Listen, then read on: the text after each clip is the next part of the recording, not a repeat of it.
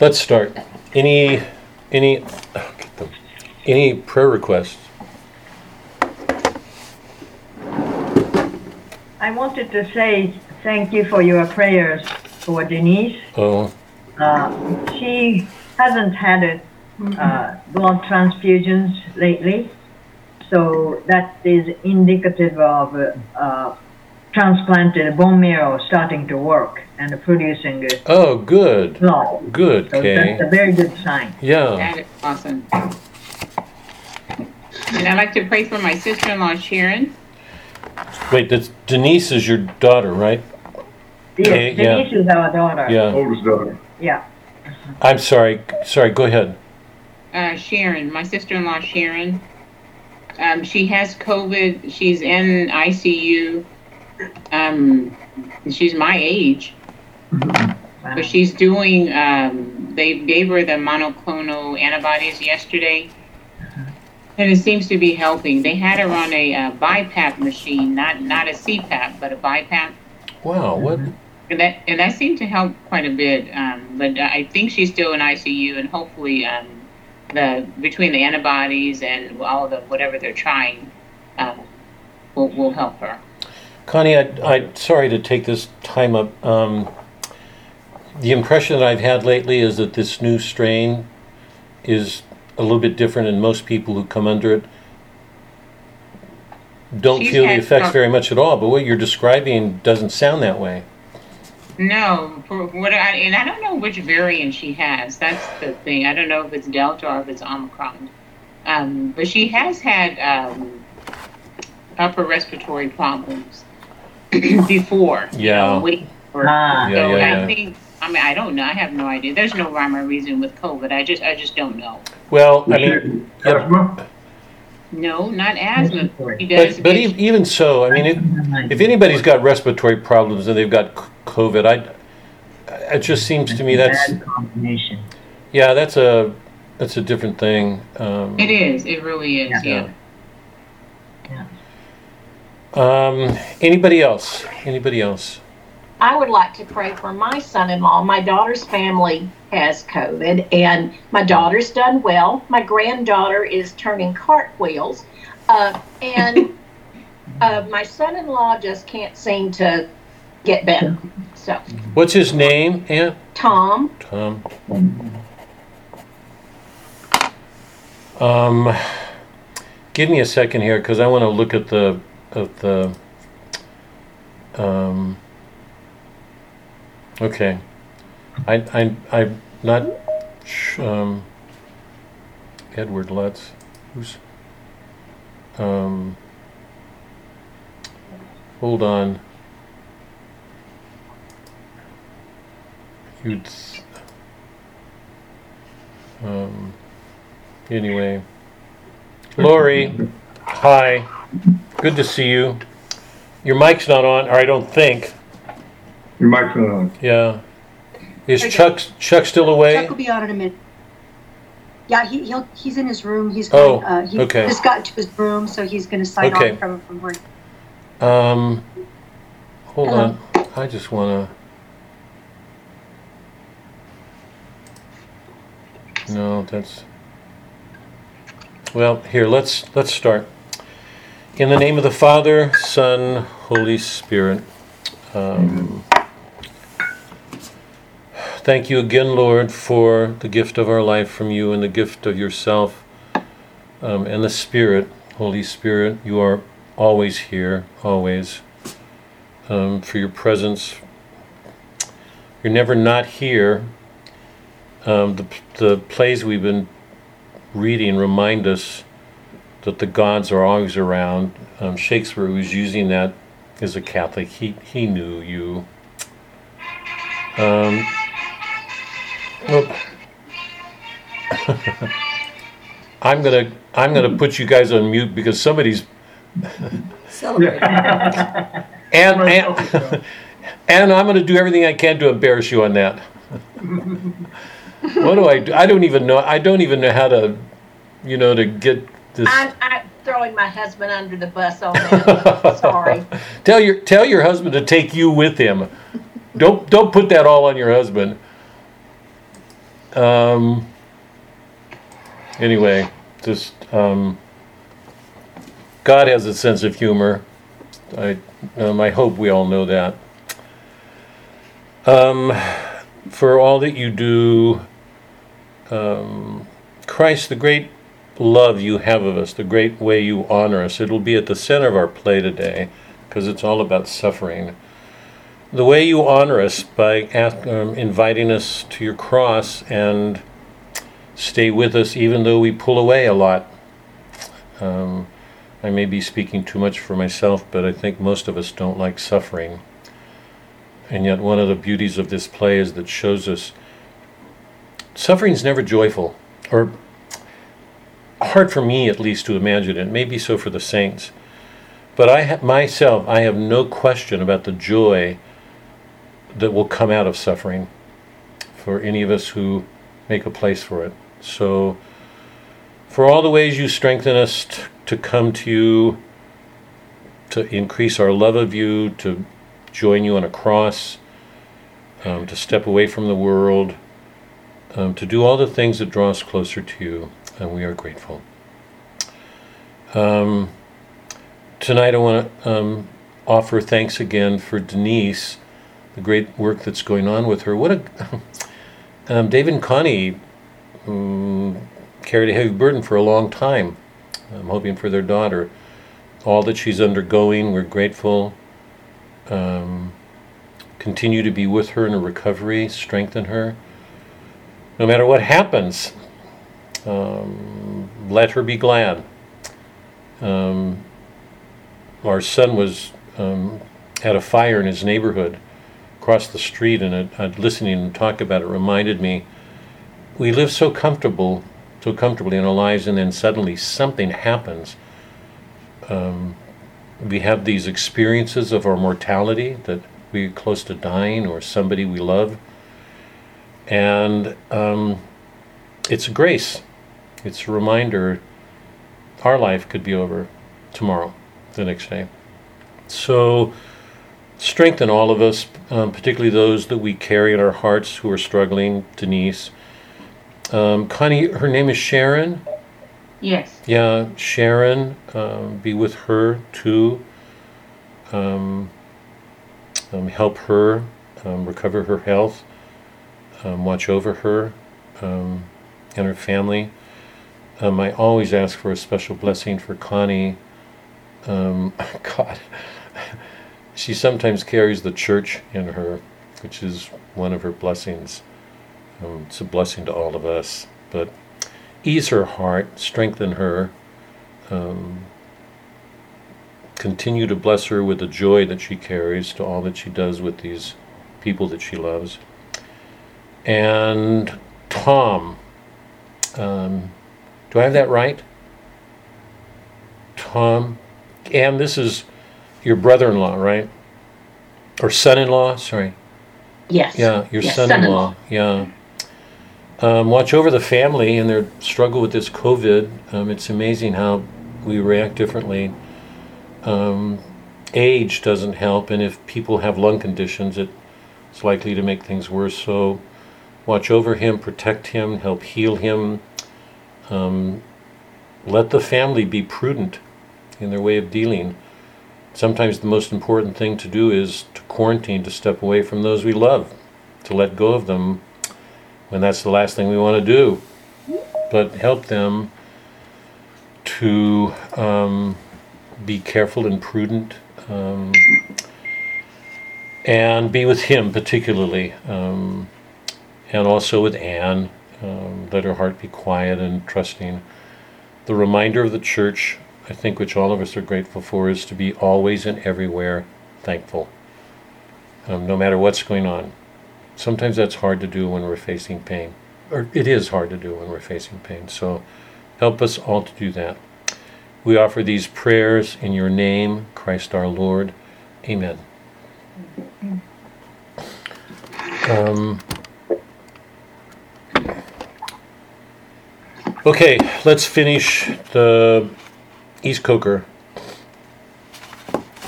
Remember in Burnt Norton, Eliot was introducing us to this idea of a, of a still point. And remember, we're dealing with poetry. We're not dealing with statements or ex- abstract arguments. Poetry always returns us to a concrete world. That's its mystery. Um, when, Paul, when St. Paul talks about Christ, he's not presenting him concretely the way Matthew does. Paul's doing an amazing thing. What Paul does is take Christ's life, all of his events, and he draws from it a truth. He abstracts from it. So he's coming out of abstract experiences to formulate an idea, a piece of theology. Poets don't do that. They take us back to that concrete world. So we re enter our world in, almost like through a grace, to go through it, but to see and feel things differently.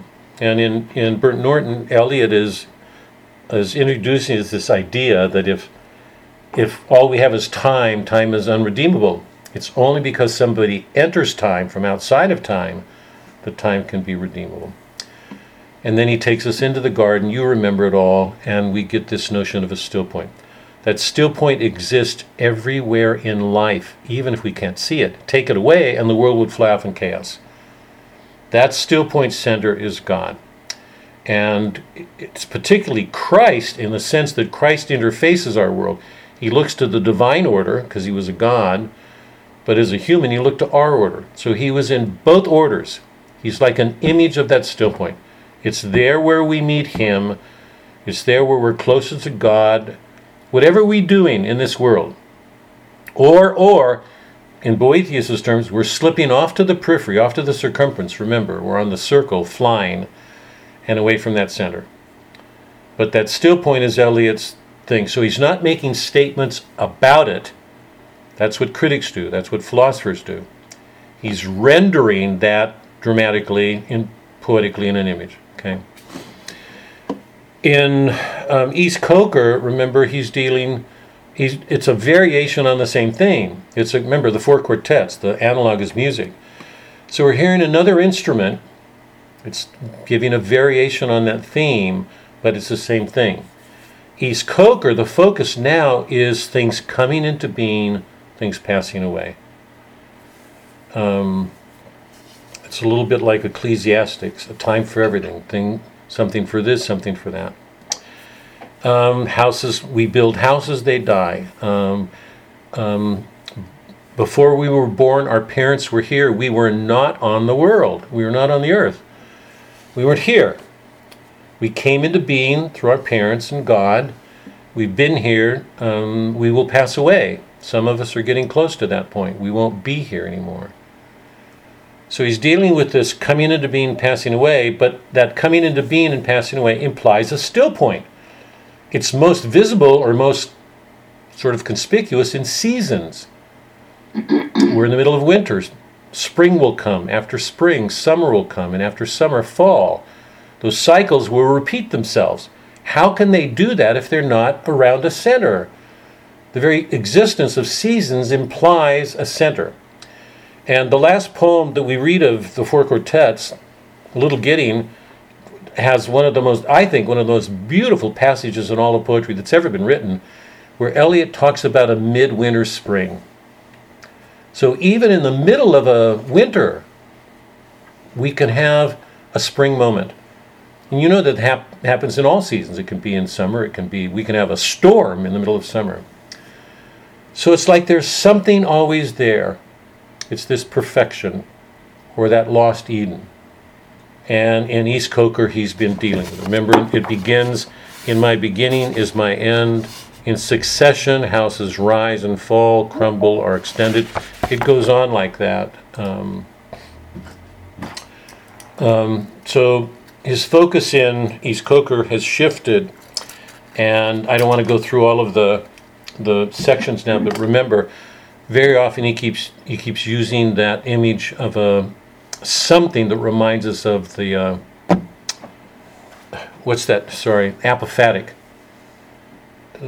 Um, we're made aware through something of its negation that there's something not there. Um, and I've given you the image of the Eucharist. When we take the Eucharist, we're with Christ in His kingdom. When we're walking to the car, Um, are we so focused on the car that we forget? Where is where are we in that moment, in time and space? I mean, obviously we're on the way to the car, but in God's kingdom, um, what are, are what are we on the way to? Where are we? You know, in this mystery that we're involved in. That's going to be particularly true for Catholics because we believe in sacraments.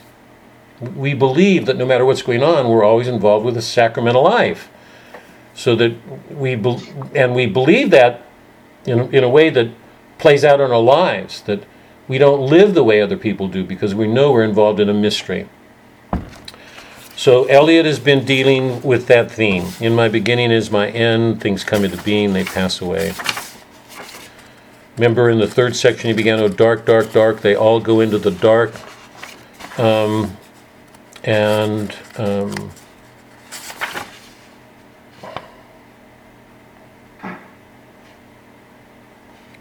in the fifth section, he's in the um, fifth section he starts um, with an allusion to Dante.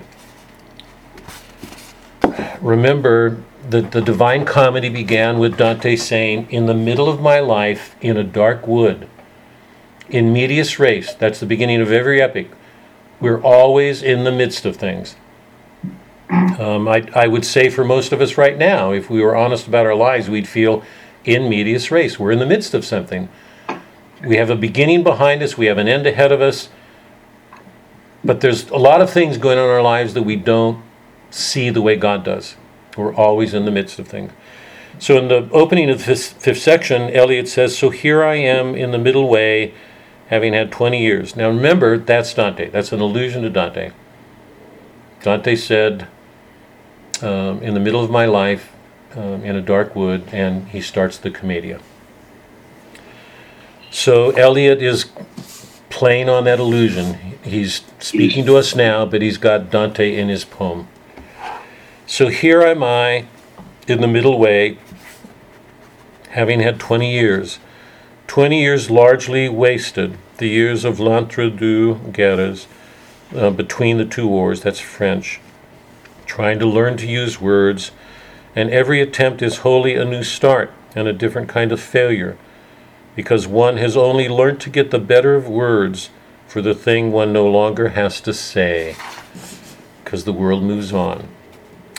If, if we keep repeating ourselves, it means we're stuck in the past we're not moving forward. We're always in medias res, always in the way. Um, because one has only learnt to get the better of words for the thing one has no longer to say, or the way in which one is no longer disposed to say it. So each venture is a new beginning, a raid on the inarticulate with shabby equipment always deteriorating in a general mess of imprecision of feeling undisciplined squads of emotion. And what there is to conquer by strength and submission has already been discovered once or twice or several times by men whom one cannot hope to emulate. But there's no competition, there is only the fight to recover what has been lost and found and lost again and again, and now under conditions that seem unpropitious. But perhaps neither gain nor loss. For us there's only the trying. The rest is not our business. Home is where one starts from. As we grow older, the world becomes stranger, the pattern more complicated of dead and living. Not the intense moment isolated with no before and after, but a lifetime burning in every moment, and not the lifetime of one man only but of old stones that cannot be deciphered. There is a time for the evening under t- starlight, a time for the evening under lamplight, the evening with a photograph album. Love is most nearly itself when here and now cease to matter. Old men ought to be explorers. Here and there does not matter. We must be still and still moving into another intensity for a further union, a deeper communion, through the dark cold and the empty desolation, the wave cry, the wind cry, the vast waters of the petrel and the porpoise, in my end is my beginning. Let me stop for a second. I think um, Julie just came on. Julie, hi. Um, it's good to see your name come up again. We just finished um, Eliot, um, dry, or uh, East Coker. I'm going to just read the beginning of the Dry Salvages because that's the that's the poem we'll read when we start next week. It starts. Um, so he, he, each quartet has a different focus, a different theme. It's a variation on the same thing. Here, he's going to be um, um, focusing on the relationship between the divine and nature, because God is always present in His creation. So he begins here. I do not know much about gods, but I think that the river is a strong brown god, sullen, untamed, and intractable, patient to some degree, at first recognized as a frontier, useful, untrustworthy, as a conveyor of commerce, then only a problem confronting the builder of bridges. Because the modern world, you know, is defined by its wanting to use technology to control nature. When God is out of the picture, there's no reason we can't try to control everything. So Eliot's going to take up this theme of us in relation to nature and the divine there. Um, so we'll uh, we'll start with the dry Salvages next week. Okay.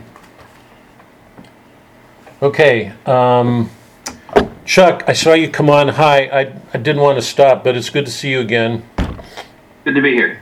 Thanks. Yeah, glad to see you. Um, um, okay. Um, let's start. Pericles. Just a couple of reminders, a review going back to the last couple of weeks. I've said before that it seems to me one of the ways in which we're asked to encourage to see Pericles, because he's always in exile, always, um, is that um, he's escaped that degrading fact of being a child of his age. In a sense, we can say of him is that he stands outside of his age, in the sense that he doesn't belong to any regime. He has to leave Tyre and is in exile for most of his life. He'll return to govern it um, for a time, just before he's reunited with his wife and daughter. Um, but Shakespeare's giving us a glimpse of a man who's rooted in the world, whose roots are there, his wife and daughter, but who spends almost entire life in exile. So, a number of things are going on with Pericles that we don't see in the other plays that we've read. We've got Gower, who was a poet before Shakespeare's time, going back to a story that was told before his time. So, we're getting a story of a story of a story. We're, we're distanced from it. And it's about a man who's um, very much of the world but suffering from it. Um, so, we, we we get a view on Pericles that's distanced and removed in a way that's not true, say, of Lear or the other works that we've read. Pericles belongs to the category of plays that we call romances um, because they deal with what critics in our age call improbable things. It's like they do everything can to avoid the, the, the use of the word mystery. That's too suggestive of God. But it seems to me what's going on in all these later plays, particularly Pericles and Winter's Tale, is that we're getting a view of the world that's sacramental. That something happens to cause a great deal of suffering, but out of that suffering comes an extraordinary joy. Um, in this play, the joy happens to take the form of everything that was lost is given back. It's one of the reasons I think this is what I would call a paradisal play. I, I, am not aware of anything in literature, and you know how much I live it. I mean, I love, we've done a lot. Um, I, I hope we can keep doing it. I don't know of a play that presents a scene in the world that I think is impossible to look at without thinking of heaven because it seems to me it, if you take if for an example if we take the Job story which is the closest thing to this that i know of Job loses everything absolutely everything He's angry at God. He feels like he's being unfairly treated. The great theme of Job is why does God allow good men to suffer and evil to prosper? Job loses everything. But one of the great things about the Job story is Job's given everything back. But I'm pretty certain if you were to read that story and set it next to Pericles, you'd feel a, a, a black and white difference. We're allowed to experience a moment when Pericles gets everything back, and and um, we're here, we're we're allowed to experience it concretely. In Job, we don't. It's just we're told he gets everything back. Here, we see it, we experience it. And Pericles is so overwhelmed by the moment, so overwhelmed, that the suffering that he's experienced comes to rest and he sleeps. And in that rest, he experiences the music of the spheres. It's God's order. Nobody in the world experiences it because we push the we push God's order off. So it's the only scene in, in all of literature that I know of in which a, a, a person actually experiences the music of the spheres. It's a holy moment. If I can if I can step outside of this for a second, imagine anybody on their deathbed and you're hoping that person, you love that person, you think that person's going to go to heaven. Your words to that person are, "You're going home." You're going home. Everything you've lost, everything you've suffered, whatever you've gone through, will be given back and more in that moment. Can any of us imagine that? I mean, being with Christ and and with him being with for me my parents, my grandparents, the people that I've loved who've gone before me, friends that I've known, mm-hmm. dear dear friends, Plato, Socrates, Aristophanes, Boethius, St. Thomas, Shakespeare, Dante. Can, anybody imagine anything more glorious than that? I mean, it would take an eternity to have a talk with all those people. There wouldn't be enough time. And you'd be doing that in the presence of poetry and music because there would be nothing said then that wouldn't be musical, poetic. Everything would be a harmony. Can you imagine the joy? The joy that um, Pericles experiences is something like that, and Shakespeare renders it. So we're giving, we're being given a moment here, unlike anything that I've ever known. The closest to it is Dante, and um, I don't think anybody else gets close. So Pericles belongs to what the critics call romances. I'm a little bit uneasy with that word because it's too too worldly, too romantic. I mean, we need something more. So I, that's why I call it the sacramental plays. Um, in in Pericles, you know, we've talked about the theme of the regimes. there are six of them, and it's um, Pericles has to encounter them, and we see a hero having to learn to adjust to whatever the experiences are in each regime. I think we're being given a picture of what Shakespeare would have understood as a classical definition of virtue. The virtuous man knows what to do under whatever circumstances because he's virtuous. He doesn't give in to the extremes all around. Remember, virtue for Shakespeare, as it would have been for Dante, or, is a means between two extremes. So, with respect to courage, it's it's not um, rashness or cowardice. Or with respect to money, it's not being wasteful or um, tight-fisted.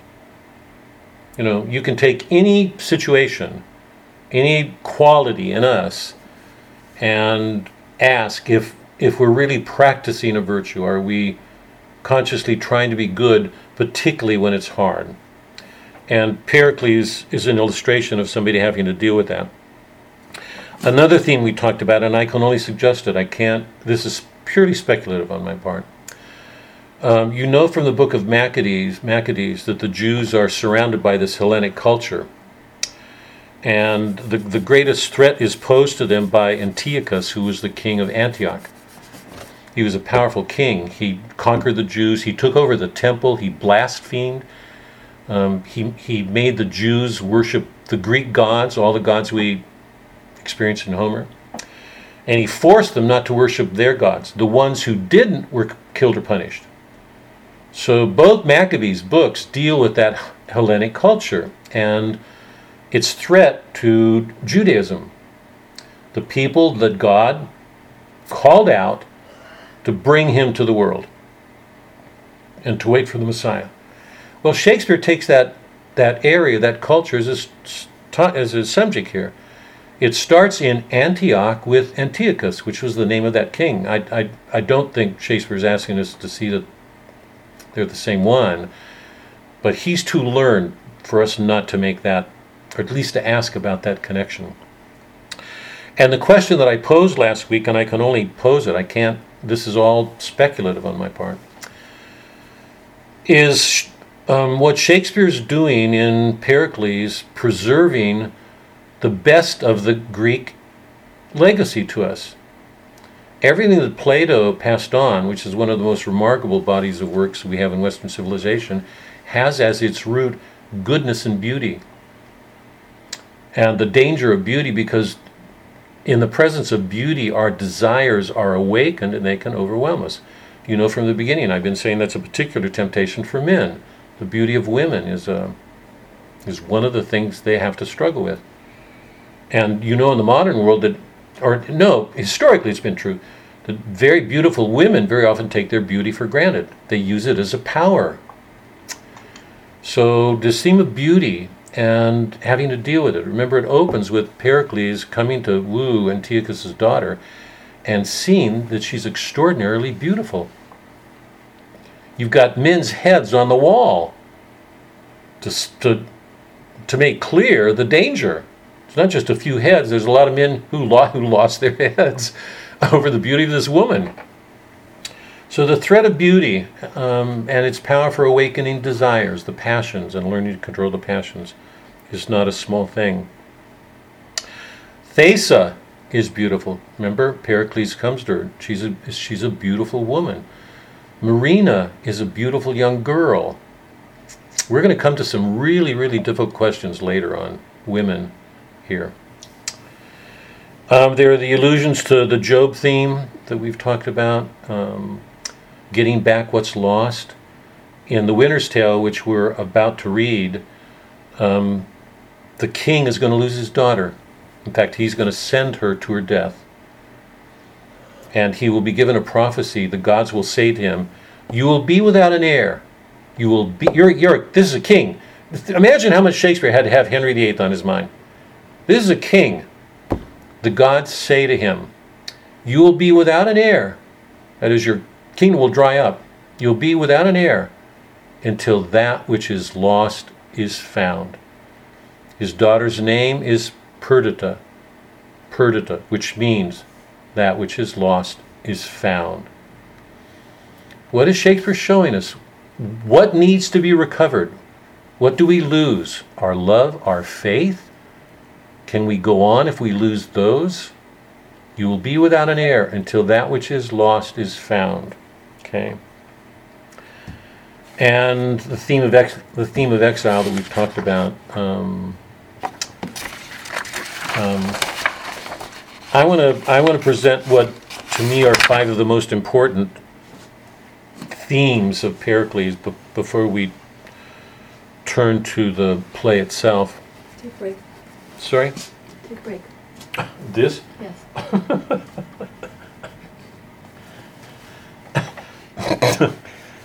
Pardon me and my wife.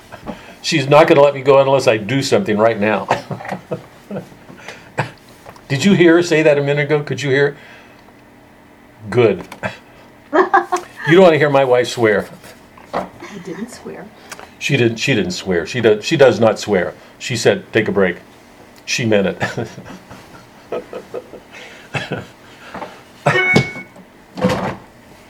sorry. Sorry. God. this is going internationally. I hope. You don't go do it, she's gonna swear again. Uh, let's go. Five themes.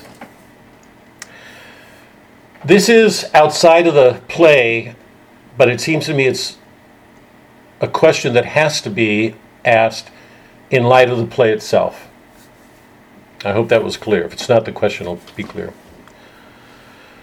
Um, what do you do in a world in which there's no God if people ignore him? Is it possible for man to be honorable or virtuous in a world without God? I'm asking that really seriously. Because what what Shakespeare's showing us in Pericles is that in all of these regimes, we're, we're experiencing um, regimes in which the leaders don't believe in God or don't act like they do. And we're watching Pericles as a virtuous man encounter these regimes. We talked about that in the first two meetings. And so it, it seems to me it forces on us, certainly me, the, the question um, in a world in which there is no God, is it possible for man to be virtue or honorable? I'm going to say that's our world today. If you take away God and there is no God, what would call a man to honor or virtue? There would be nothing in the world against which to measure himself or to which to move. If, if you saw man as nothing more than an animal, even if, even as a man, he would act like an animal. He'd act out of self-preservation and um, and wanting to save his own life. Okay. If there's no virtue or honor, can there be a joy? The world today always has asked human beings to be happy. In our world, people the, the, the, the password today is having fun. To have fun. To be happy having fun. Um,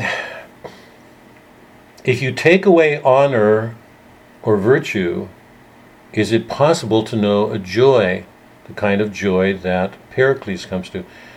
If that's not clear, set Cleon and Dionysa or Antiochus against Pericles because you know that all of them die. Their evil consumes them. Go back to Boethius. Remember, we saw in Boethius that evil will always defeat itself. God is a good God. There's no evil. Evil's a privation, it's a pulling away. So, for anybody to continue to commit evil is to turn away from the very ground of his being. It's always going to be self defeating, it will destroy itself. The third, the theme of joy and suffering. Um, joy in, in itself, in, in a moment of joy, is never, uh, sorry, suffering in the moment is never joyful. I, I mean, I, I'm speaking from some inexperience here. I mean, I'm not a saint. And sometimes I wonder about the saints. It's hard to see Christ joyful in his crucifixion. I mean, he was in agony. The agony was suffocating. It took his life. The pain had to be unbearable. So I don't see any joy in suffering. But our promise of our faith is that joy will come out of suffering. Um, I don't know if you guys had time to read the notes that I'd sent you, but I'd ask you all to look at them pretty closely. I took real time with this set of notes. And at the end of it, I offered a definition of suffering. I really would like all of you to look at that pretty seriously. Take some time. The word suffering comes from the Latin suffere, to bear, um, but it's related to the English um, fere, um, to um, to be fertile. To, to, so the the original meaning of suffer was to bear up from something underneath, from which we get fertile. Um, so out of suffering, the very nature of suffering something is brought forth. And um, I've written something there that I think I think you would enjoy because in all suffering we get changed. Um, our consciousness has changed. We aren't who we were the moment before the suffering. Something changes in us. We look at the world differently. So through our sufferings, we're brought to a new life. Uh, the body is still the same, yeah. When I had my knee exam, or if I had an operation, I hopefully I'd come out. I mean, my lungs aren't what they used to be, but you know, if something happened to any of us, we'd come out. Our bodies would be virtually the same, not always, but mostly. But is our interior the same? No. If any of us have had experiences of mortality where we've, you know, had to confront our mortality or the mortality of somebody we love, we're not the same. Something changes our consciousness. It's like a new birth has been given to us. If that's not obvious, compare us, compare any of us right now. I mean, most of us are not young. Lori's got it on most of us. She's just, um, yeah, I think everybody, but imagine any of us when we were 12 or 13 or 15. I mean, I just look back at myself then and shake my head. I mean, whatever I wish we didn't have to go through, I look back at, I don't ever want to go back to that. Too naive, too stupid. Um, so the theme of the theme of joy and its importance for I'm sorry, the theme of suffering and its importance for the joy that human beings are offered, particularly when they're good. And Pericles, Thaisa, and Marina all give us images of people who struggle to be good.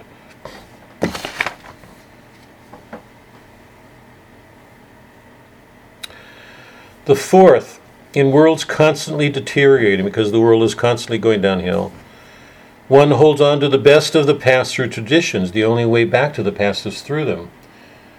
Um, the the priest that we had this weekend, visiting priest, um, um, t- I can't remember the reading, but took as his theme the Bible. Imagine taking the Bible out of our lives and losing that whole tradition. Watch our world today, the world that denies Christ or rejects God, or is, you know, Christianity is not one among many religions. It's sui generis. It's in itself. It's no, no other religion claims that God Himself came down and took on our nature. And our understanding is He had to do that because it was the only way of answering our sin. No other religion has that. So Christianity is not one among a number of religions. It's it's it stands apart. It's absolutely unique. Take the Bible out of our world and leave it at the mercy of a world without Christianity or the Bible. What would it be like? Look at the world today it is as it rejects Christ. What's going on in the world? Look at the world within Christianity without, within at our own failings. So the importance of a tradition of looking past or looking to the past and carrying it forward. Gower does that, and Shakespeare's doing it with Gower.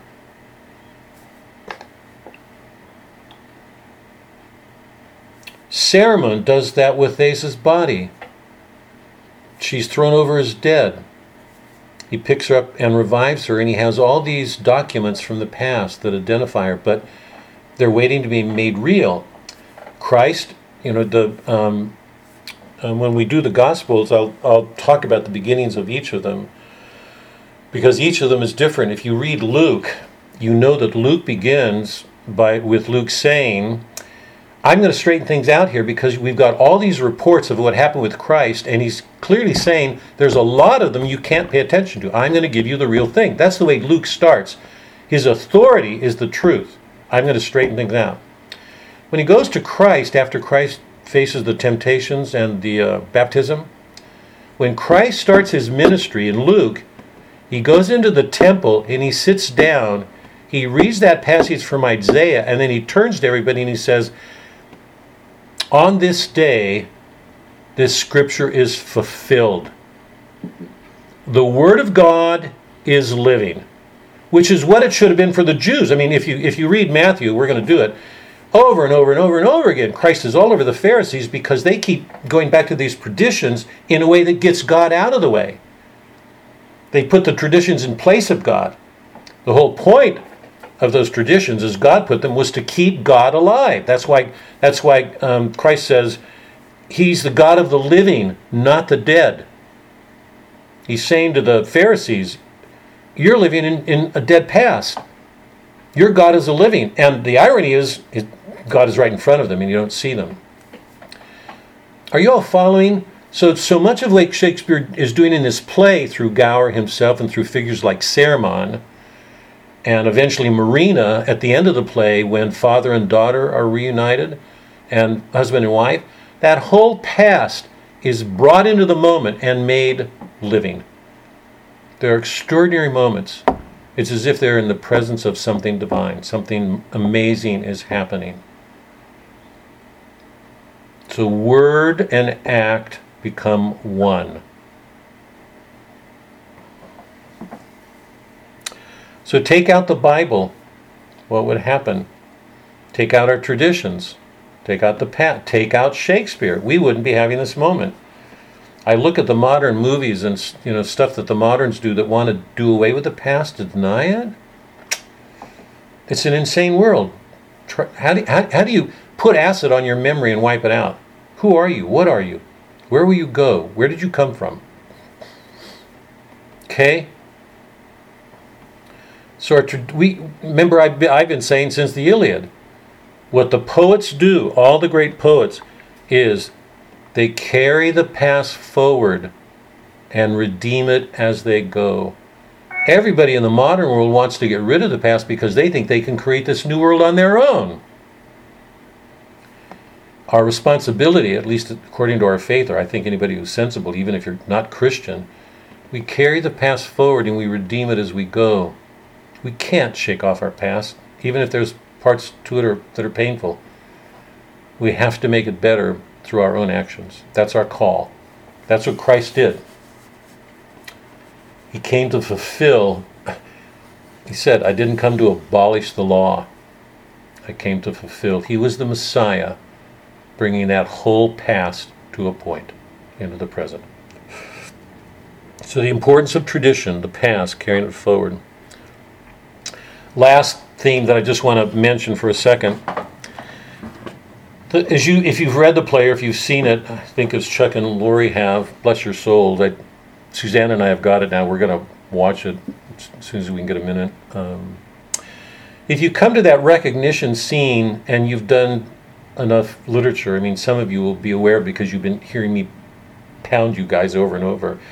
Remember in tragedy, the tragic action, as Aristotle described it, is all tragedy, all comedy deals with um, a, a, a movement from bad fortune to good fortune. That's comedy.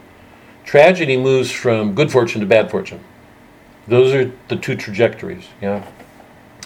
One of the marks of, I think, of both. We don't have a work on comedy, but I think we can assume it from what he says on tragedy. All plots that are good, the very best plots, have a moment of a turn, a peripeteia, a turn. And at that turn, there's a recognition. It can be Othello, it can be Macbeth, it can be Hamlet. Hamlet's recognition. Uh, remember in the in after the the uh, the ocean crossing, when he says there's a there's a providence, you know, in everything. Um, every good tragedy, every good tragedy has a moment of recognition and a turn, a conversion. So if you're going in a certain direction, something happens, and you learn to see that things aren't the way that you thought they were, and you change, you turn. And that turn is inseparable from a moment of seeing. You see that things weren't the way you thought they were. Your sight increases. You you don't look at the world the same. Um, but in in pagan tragedy, I mean, Aristotle doesn't talk about it this way, but the assumption is always it's an individual. It's Oedipus. It's Orestes. You can go back to any of the people that we've read about, we've experienced. We've, we've looked at Oedipus. We've looked at Orestes. Um, if you look at Shakespeare's earlier plays, Hamlet, Othello, Macbeth, Coriolanus, you name it. Who am I leaving out? Lear, all of those recognition scenes involve one person and his recognition. Now take a look at this. In the recognition scene in Pericles, you've got a father and a daughter seeing each other for the first time in 14 years. And both of them live those years as if the other was lost. Pericles is beholding his daughter, she's beholding him. It's a shared recognition. And the same thing happens with Pericles and Thaisa shortly afterwards. The two of them are going to behold each other. So the recognition is not alone, it's not private, it's shared. Why is that important? And how is that Christian? How does it mark a change from a pagan world? I want to stop because I've been, but it, to me it's a good question. Why, in what way does that represent something Christian that the pagan, that Aristotle, Aristotle's right on. I mean, he was so, so knowing. There's no way he could have seen this, I think, but Shakespeare comes to a point in his life. Are, is everybody following me? We don't see this in the tragedies, right? Not with Hamlet, not with Lear, not with Macbeth, Othello. But here, in a work that's moving towards a tragedy, all this stuff is lost.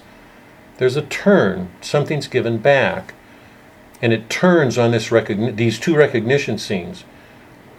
And in the recognition scenes, it involves a couple, a father and a daughter, and a husband and a wife. Any thoughts on that?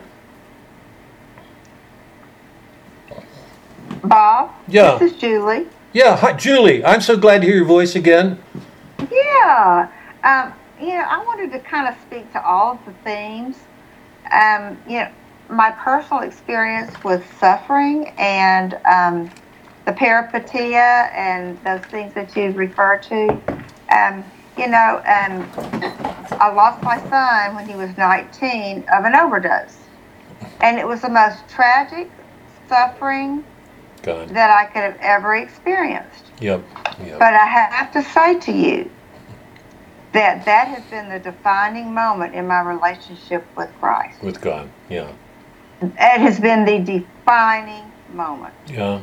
And I it's through that suffering I think that it speaks to all the things that you refer to as the themes. Um, that there is a um, um, I don't know what it is, but it is. Anyway, I just, I just, I'm in love with Shakespeare. So thank you so much.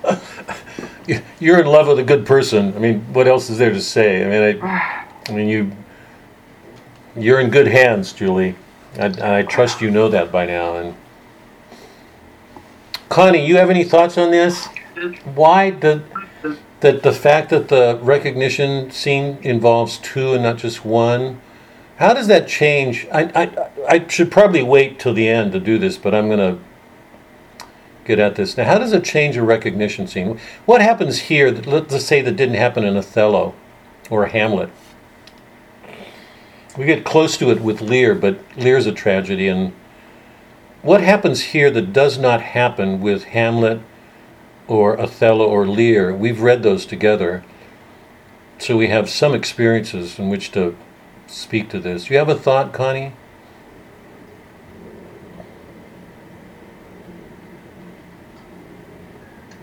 I don't, other than the, um, the, I don't know, honestly, I don't know. The joy of the two, you know, um, meeting instead of, you know, the sharing the joy, perhaps. I think is, it, it's just much more, um, it's more noticeable. I mean, instead of just, you know, sharing the joy alone, uh, just being together, sharing, I think has something, might have. I was going to say, can any of us ever, will joy ever be complete when it's when we're just alone? It, it, is it possible to feel joy with without it's involving somebody else, whether it's God or somebody else? Can, can joy be complete without somebody else? It's, I mean, that's sort of the question that I think your words are going around. I, I think uh, I think uh, we are all social beings, and we need other people or you know other person or persons to feel complete. And here the Pericles thought he lost Marina, but later he finds something he thought he had lost Yep. and the joy uh, of uh, the joy he feels by finding Marina. Yep. Yep. I think the joy I think is- that is something that you don't see in other plays.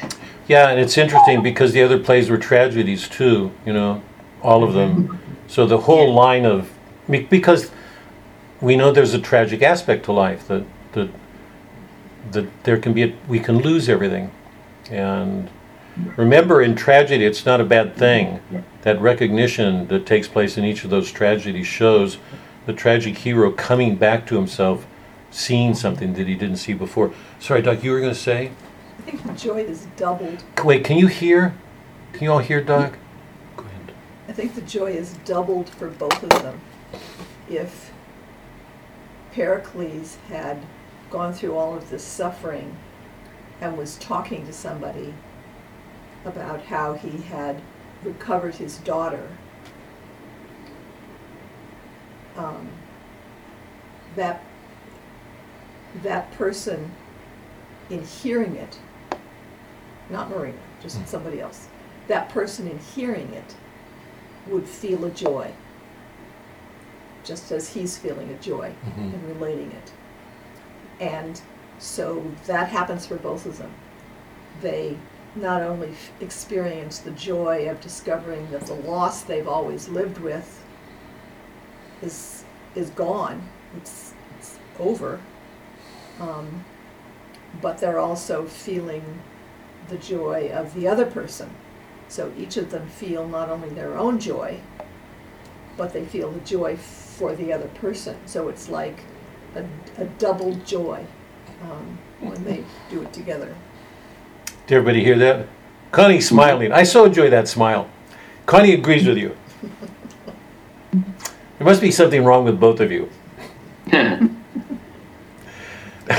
Connie was enjoying that. Yeah, any, I think, I mean, the, yeah, I, to take it to another, just, I mean, who, uh, who said it? Kay said it. Um, the, we're made in the image of God for a Christian, for certainly for a Catholic. Not all Christians hold to the Trinity the way they should, but for for a Christian, for a Catholic, an Orthodox Christian, we're made in the image of God. That is, we're Trinitarian. We will never be complete without being one with another person, whether that other person is a human being or whether it's God. Priests and sisters take Christ as their spouses. They can't live in isolation. For the people to see them in isolation is to completely misread them. Goodness. They marry Christ. Um, but we're, we're made in God's image. That means we're made to love and be loved. You know? And, and I thought Suzanne put it really wonderfully. And, um, you know, if, and if, if you look at both of them, they're taking a joy at recovering what they lost, but they're doing it with each other. It's just a fuller, richer joy. It involves the loved one that you lost. So it's an extraordinary experience. Um, now, mul- do that, multiply the fish with Christ in heaven. There's, there's, it seems to me there's no way to look at what's going on without seeing, realizing that in heaven, it's got to be like the multiplication of the fishes. The joy, God, if we didn't have a new body, there's no way we could tolerate it. The joy, the joy would be too great. Remember, um, remember Pericles' words. At the, I, I'm, I'm getting ahead of myself, but we're going to come back to it. when he realizes fully that this is Marina, and she's realizing this is her father. He says, "O Helicanus," this is five one, line one ninety. You don't have to go, but O Helicanus, strike me, honored sir, give me a, a gash, put me to present pain, lest this great sea of joys rushing upon me, or bear the shores of my mortality and drown me with their sweetness. How could anybody be in heaven and not be overwhelmed with joy? Go back to my question. This so troubles me. Take God out of the picture today. Take Christ out of the picture. How can can anybody be honorable or virtuous? Can anybody know the joy that Shakespeare is rendering for us in this play? Because the joy here is overwhelming. I don't, I don't know how anybody could watch it and not cry. You just, I mean, you're just absolutely humbled by it. I, I think the same thing is going to happen with uh, Winter's Tale when Leon. What happens? I'm not going to give it away. What happens at the end? It's first time I saw that play, I wept. It just, it's overwhelming. So, all of these things, all of these, um, and remember to hold on. The implied behind is the importance of music. Pericles will hear the music of the spheres. When Cerimon heals Thaisa, he does it to music. Uh, Marina is associated with music. She sings. Um, when she speaks words, there's a poetry, a harmony to her words that's like poetry. Men can't hear her without being converted. Because we've been, you know, poetry can speak to us in ways other things cannot. Okay, let me stop. I want to go to the, I want to go to the play, and, and I'm going to rush this because, and I don't want to do this, but I so badly want to get to the end to talk about the recognition scene. So let me stop. Any questions or comments or thoughts about anything that we've done up to this point?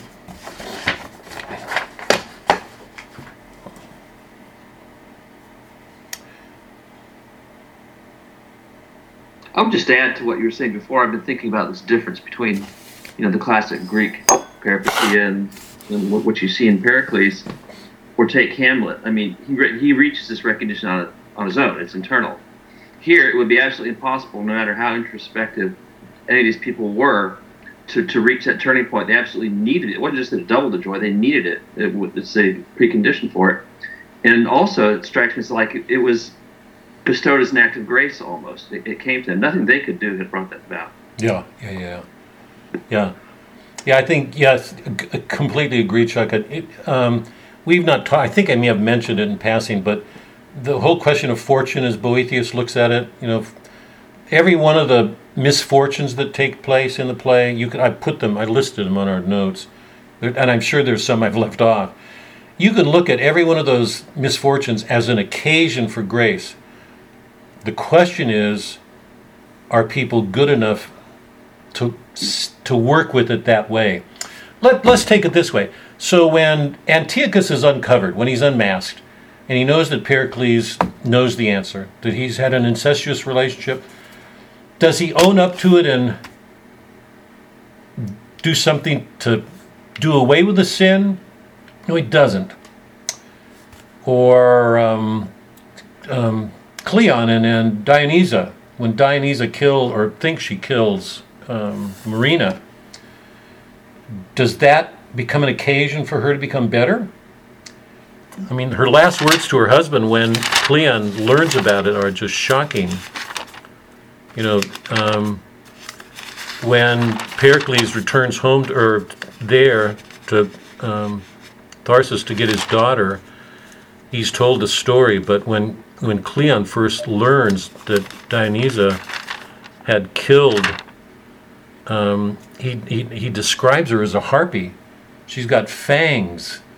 I mean, she's a woman who is um, so twisted in her love of power that she has no scruples about killing this wonderful creature. And sadly, Cleon, um, Cleon doesn't do anything about it. I mean, what he does is criticize his wife, and you know they're both going to die, just as Antiochus died. Um, um, so every one of those moments of misfortune um, can become a grace if people enter into them in faith, not using it as an ex- as an occasion or an excuse to do something wrong. I mean, look at it's really. I'm glad you said it the way you did, Chuck. Look at um, at uh, Pericles and and particularly Marina. Marina's. Too, I, I just we've got to get to her. Marina's an extraordinary woman. She lost her father. She lost her mother. She's in a brothel. She could have easily gone along with what went on. She said, Poor me, I got this awful past. She does none of that. She says, I am not going to give up my virtue. She doesn't pity, she doesn't play a victim. She certainly had enough occasions to. We're going to see the same thing in Winter's Tale. People are constantly going to have, occa- all of us, all of us have occasions for being a victim. We can stay there or move on, or, you know, I mean, Julie, I thought, put it well. You know you can stay there or you can move on. If you move on are you moving with a grace? Does it become a grace for you? So you enter a world that you didn't know before. David k did you have something k i know you've got something don't you i know you've got something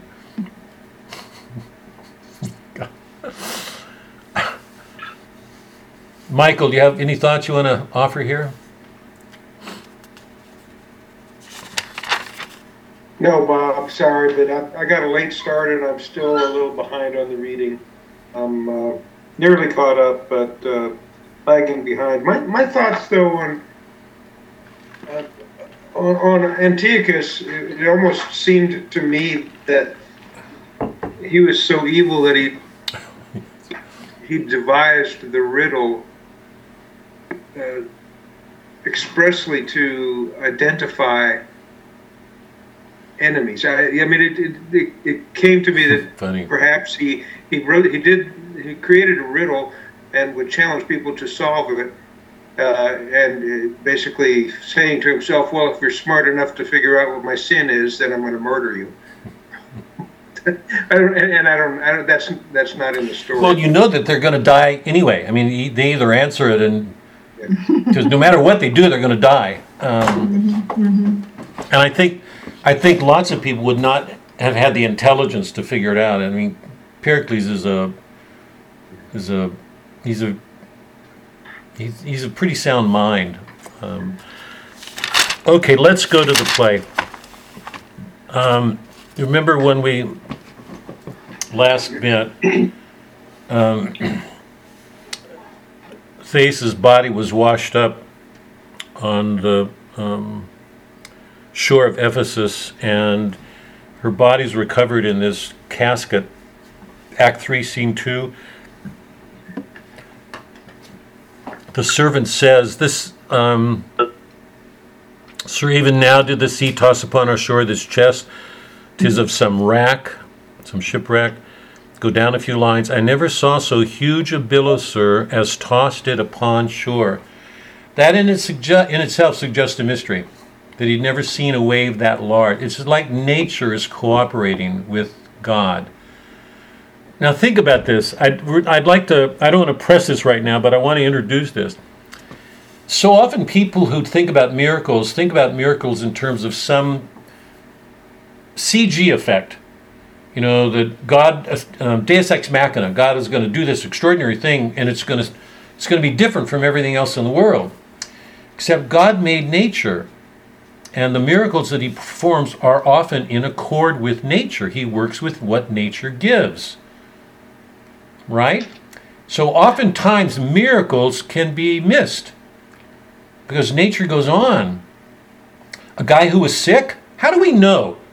A guy who was sick, maybe at a point of death, and he might have died. I mean, lots of people die, but sometimes they survive. And and we know of physicians who say miraculous, you know, they can't explain it. But I sometimes wonder if if what happened wasn't always obviously a miracle, that the doctors could have done everything and think that they were the reason for the person's being healed when it may have involved may have involved a grace. We don't know. Do we see it? Remember, Helena had a third eye. Cerimon has that kind of third eye. These kinds of characters see things other people don't. So, um, I never saw so huge a billow, sir, as thought he's just describing a big storm. Was that a, something miraculous going on? We don't know, but but we know that that coffin washes up in time for Cerimon to heal it. Here's another here's another moment of good fortune coming out of bad fortune. She's dumped in the sea. By what reason could we have expected her to wash up in Ephesus? But she does it, and from what Cerimon says, it's clear that it's just in time for him to heal her. If it had gone much longer, she would have died. So constantly, we're, reminded that miracles go on, that God is working with nature. So if things go on as they were, very often we might miss a miracle that took place and not see it. Um, she's healed, and remember at the end of Act 3, um, Cerimon recommends that she go to uh, um, the the temple of Diane, and she commits herself to do that and become a Vestal Virgin to spend out her years because in her mind she's lost um, both her daughter and her husband. um, we are taken to um, Tharsus, where Dionysa plans to kill Mar- Marina, and you know that that just when um, Leonine is about to um, k- kill her, the pirates come and rescue her. So once again, here's here. Dionysa is going to kill her. Something intervenes.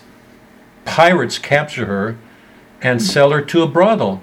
It has all the marks of bad fortune. And yet, everything that happens there because of her virtue is going to turn good. Her virtue is an occasion. People talk about humans being instruments of God. I don't like that word because I, I don't think God ever uses us. We're not instruments, but you know it has to do here that she becomes the means of of a grace working in that town. She converts all the men. She'll um, strengthen the governor. I'd like to look at at um, Pander, Boult, and Bawd. Pander is the pander of the of the um, what do you call it? The not what's the word? I'm trying. Um, not a whorehouse, but Pimp? Brothel. What Bro- thank you. Thank God. Thanks. Thanks. Who's the Pander's Pander's the the head, the bawd, the head of the the pander of the brothel, and Bawd is the woman, and Boult is the man. And it's really wonderful to watch Shakespeare distinguish between characters. Remember, we talked about the way he did that with Kent and Edgar in uh, Lear. That in very few lines he he is remarkably good at showing the differences between characters, and he does it here. I don't want to go into this because I really want to get to the ending, but I'll just pick a couple of lines here. Act 4, Scene 2, about line 75. Um, the, the three who are involved in the, what's it called, the brothel, um, suddenly are interrupted because um, Boult comes back with uh, Marina. The exchange has taken place, and she's there. And Bawd says about line 70 or so, yes, indeed, shall you, and taste gentlemen of all fashions. They're going to use her. That is, they're going to use another human being to make money. So they've suddenly been, God, this is so funny. They think they've had the good fortune to have a woman dropped in their lap so they can use her. So they're ready. In fact, you know, Bawd's going to, um, I mean, uh, um, Boult is going to rape her to help, and but right now they want to save her virginity because they know it'll bring a great price. Um, Bod says, "Yes, indeed, shall you, and taste gentlemen of all fashion." Now, this is the woman in the brothel speaking to Marina, so it's not a man. The woman says, um, "Yes, indeed, shall you, and taste gentlemen of all fashions. You shall fare well. You shall have the, the difference of all complexions. What do you stop your ears?" Because Marina's probably going to want to hear this. And Marina goes, Are you a woman?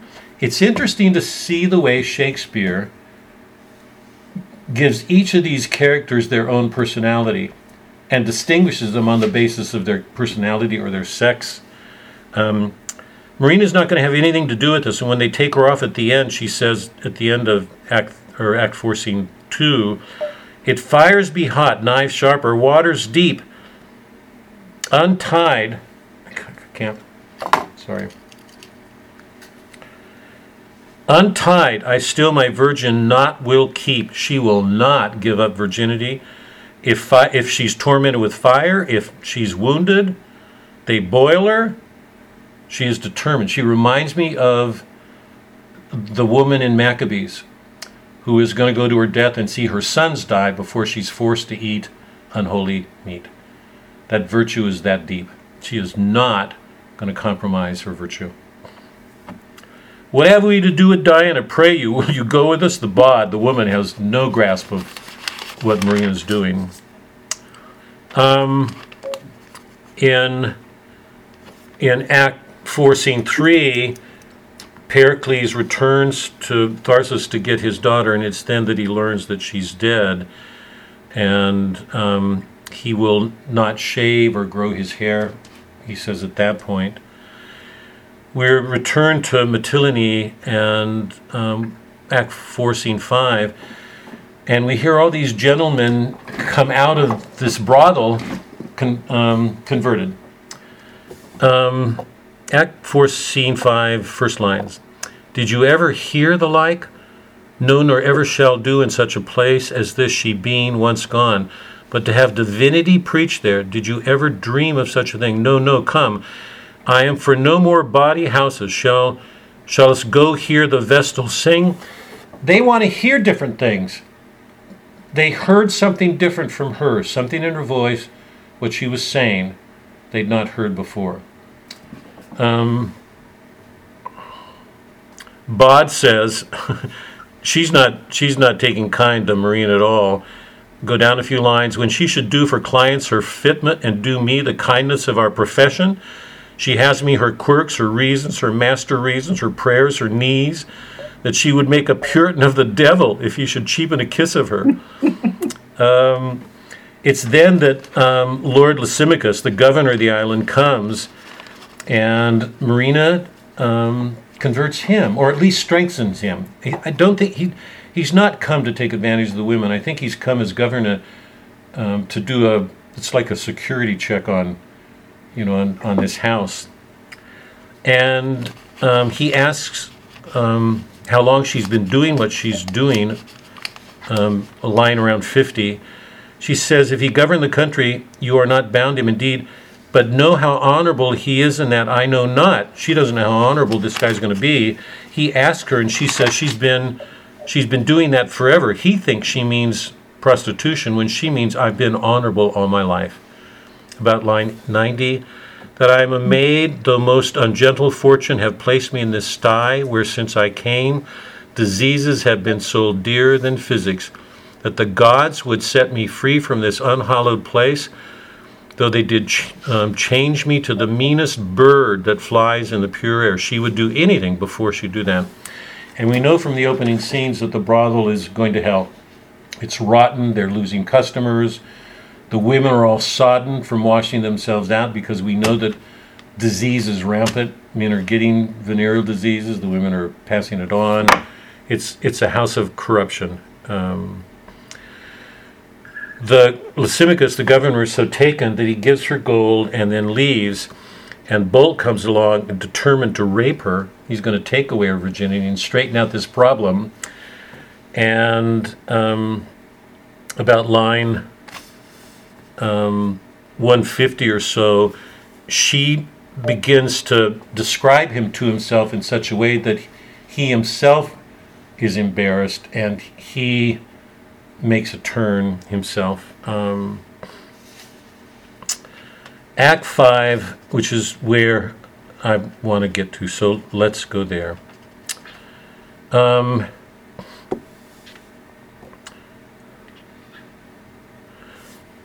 Pericles is at sea and he comes to the island of Mytilene and comes ashore, and Lysimachus, as the governor, comes to greet him.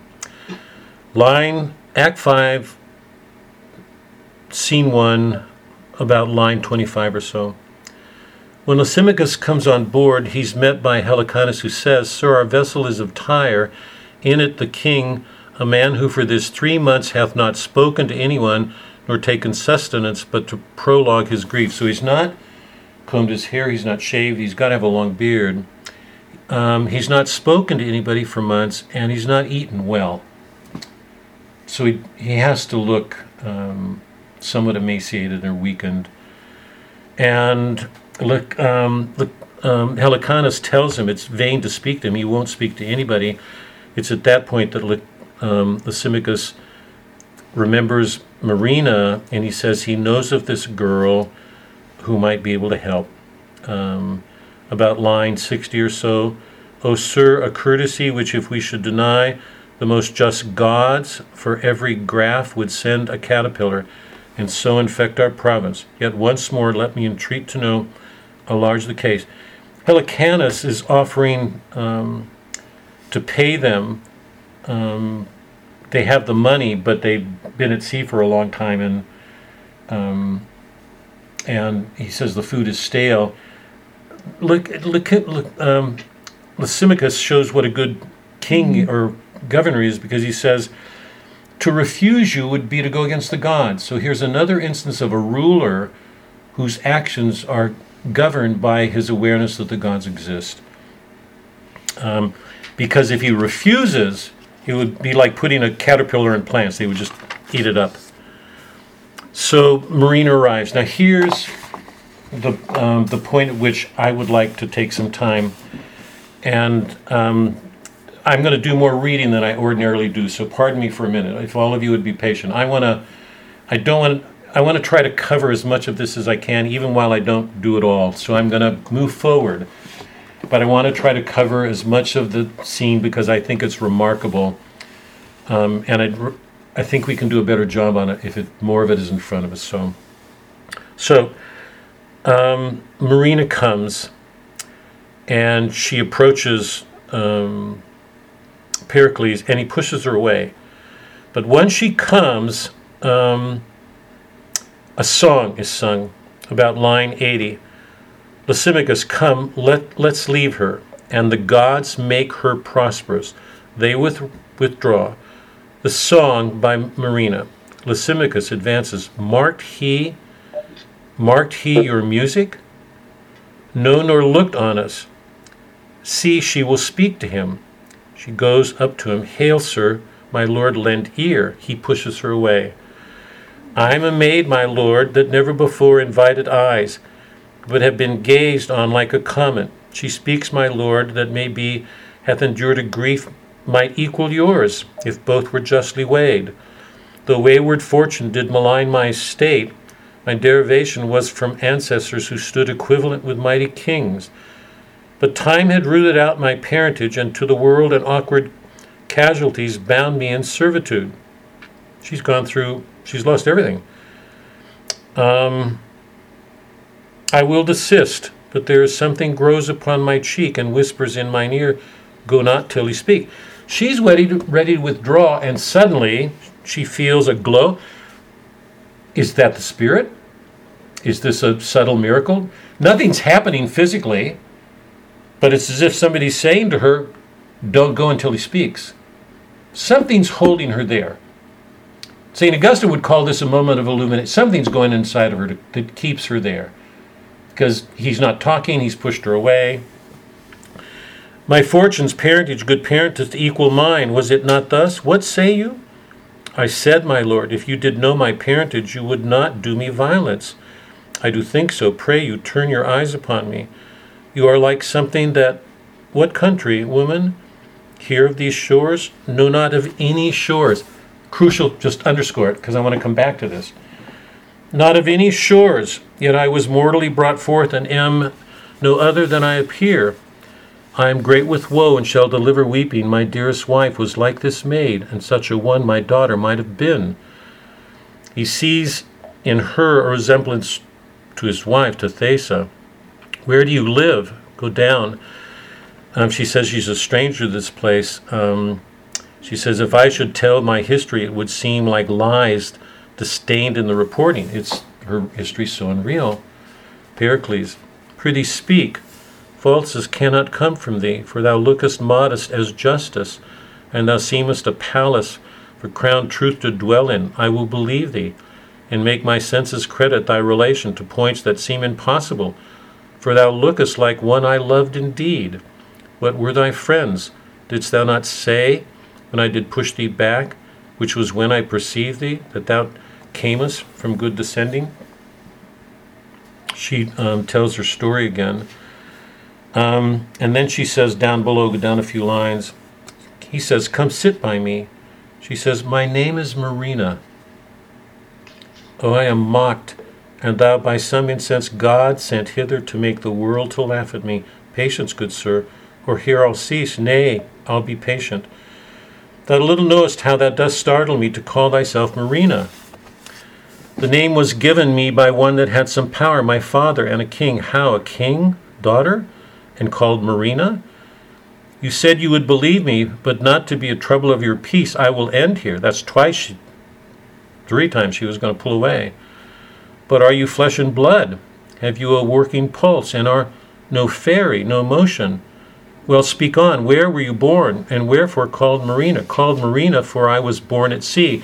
Hold on to that line again. She said, No, not of any shore. Mm-hmm. Just, I want everybody to, to not only literally hold on to this, but symbolically. I mean, what? So she's not born of a shore, and she says she's of the sea. For I was born at sea. At sea, what mother? My mother was the daughter of a king. She um, she names um, Lychorida, the the nurse. Oh, stop there a little. This is the rarest dream that ere dull sleep did mock sad fools withal. This cannot be my daughter, buried. Well, where were you bred? I'll hear you more to the bottom of your story. And if, now remember, he's had a king and his wife tell him that his daughter died. So he has it on the authority of the center of state. This is the center of power. It's a king and a queen saying she's dead. I mean that she was gone, but it had to be reinforced by having a king and queen say she's dead. Now, this young woman before him is saying, her name's Marina. Um, she identifies her nurse. Where were you bred? I'll hear you. I'll hear you more to the bottom of your story and ne'er interrupt you. Your, your scorn, believe me, twere best I did give over. I will believe you by the syllable of what shall deliver. Yet give me leave. How came you to these parts? Where were you bred? She goes into the story, and he begins to cry. But, good sir, whither will you have me? Why do you weep? It may be you think me an impostor. No good faith. I am the God. Um, I am the daughter of King Pericles. If good King Pericles be, ho, Helic, she thinks her father's dead. Ho, Helicanus calls my lord. Thou art a grave and noble counselor, most wise and general. Tell me, if thou canst, what this maid is, or what is like to be, that thus hath made me weep. I know not. But here's the regret, sir, of Mytilene speaks nobly of her. Here's the region. Lysimachus, she never would tell her parentage, being demanded that she would sit still and weep. Pericles, O Helicanus, strike me, honored sir. Give me a gash, put me to present pain, lest this great sea of joys rushing upon me o'erbear the shores of my mortality and drown me with their sweetness. Stab me physically, do something to call me back to my body, because he can't believe it. Oh, come hither hear these words Come hither, thou that begettest him that did thee beget. You who've brought to life, given life, who gave you life, who brought you to you you who are bringing to birth the man who gave you birth. Thou that begettest him that did beget, that thee beget, thou that wast born at sea, buried at Tharsus, and found at sea again, O Helicanus, down on thy knees, thank the holy gods as loud as thunder threatens us. This is Marina. What was thy mother's name? Tell me but that, for truth can never be confirmed enough, though doubts did ever sleep. First, sir, I pray, what is your title? I am Pericles of Tyre. God. Imagine the moment for her.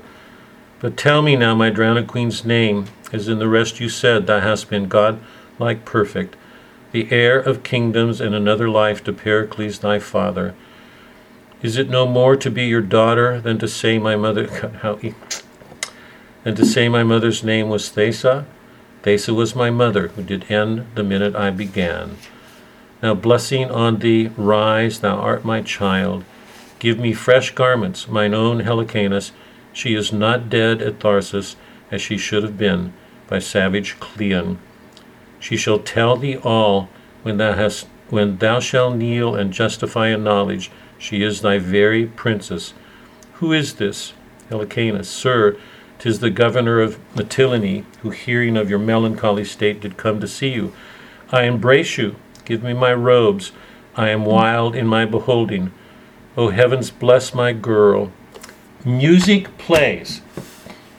Cannot hold on because remember at at there are remember poetry's music it's, it's i mean i've been insisting on that from beginning it's why we start the classes with lyrics to to keep that that poetry is music music is poetry Um, I am wild in my beholding. O heavens, bless my girl. Music plays, but hark what music. Tell Helicanus, my Marina, tell him, or point by point, for yet he seems to doubt. How can you, how sure you are my daughter? But what music? He's hearing a music and he can't make sense of it. Helicanus, my lord, I hear none. Pericles, none. The music of the spheres, list my Marina. Lysimachus, it is not good to cross him, give him way. Pericles, rare sounds. This is why, you know, if you go back a, a minute, while when we were doing Lear, when everybody said, let him alone, he said, look there, look there. And I was suggesting we just cannot dismiss that as if everybody thinks he's mad when he may be seeing something that the others don't. Here are these moments in Shakespeare. Nobody hears this music. Um, this music starts playing. Helicanus, my lord, I hear none. None. The music of the spheres lists my Marina. It is not good to cross him, give him way. Pericles, rare sounds do you not hear? Lysimachus, music, my lord, I hear.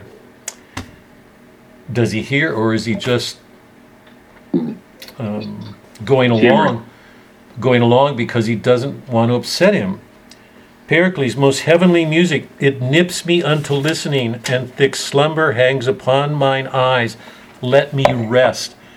This is the first time since the beginning of the play, however many years this has been, that he's probably been able to sleep. Lysimachus, a pillow for his head, so leave him all. Well, my companion friends, if this but answers to my just belief, I'll well remember you.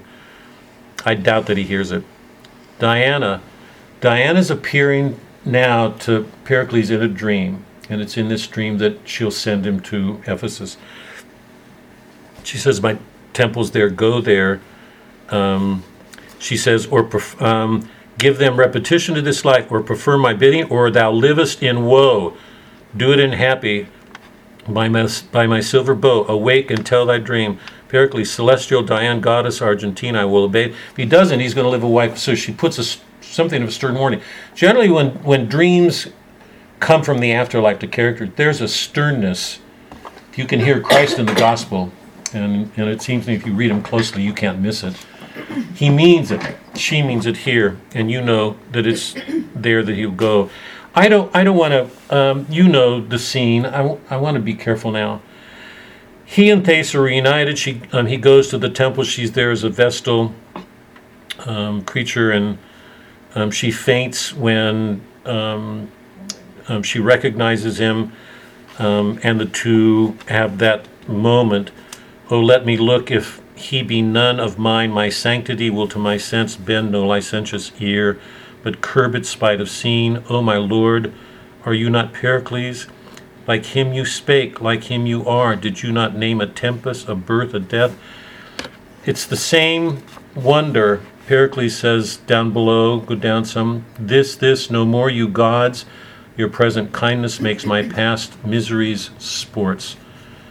When you come to that joy after all the suffering, the, jo- the, the suffering seems like nothing, like sport. You shall do well that on the touching of her lips I may melt and um, no more be seen. He would disappear in her. Oh, come, be buried a second time within these arms you know that they embrace and um, they're reconciled.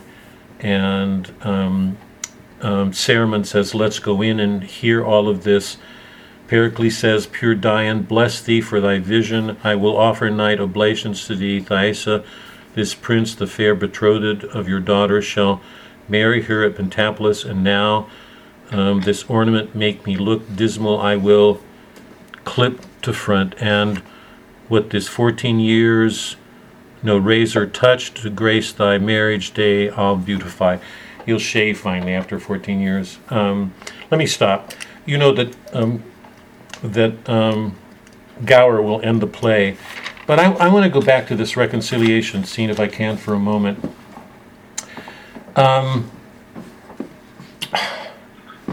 let me come at it this way. I've got two questions. The, the, the, the one question I have is, what do we make to, to make of Marina? something extraordinary. Or in fact, let me put this differently. Shakespeare Shakespeare treats the reunion between father and daughter um, um, more intensely. He gives more attention to it. It's drawn out.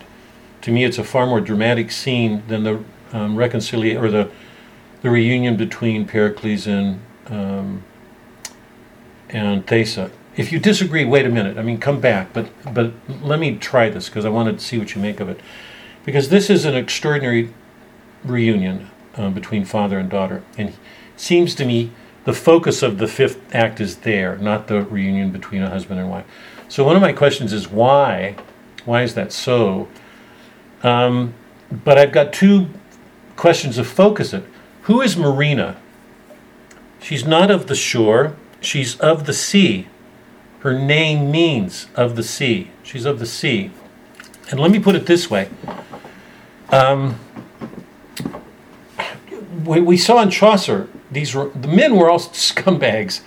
Most of them were scoundrels. The women were extraordinary. The women were extraordinary in Chaucer. Um, we, we did that.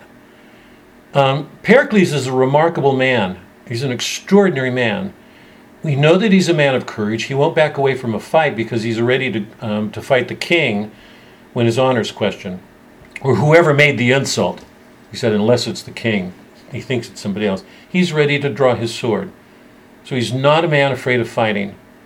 But we never see him fighting except in the joust, and he wins it. So we know he's a capable man.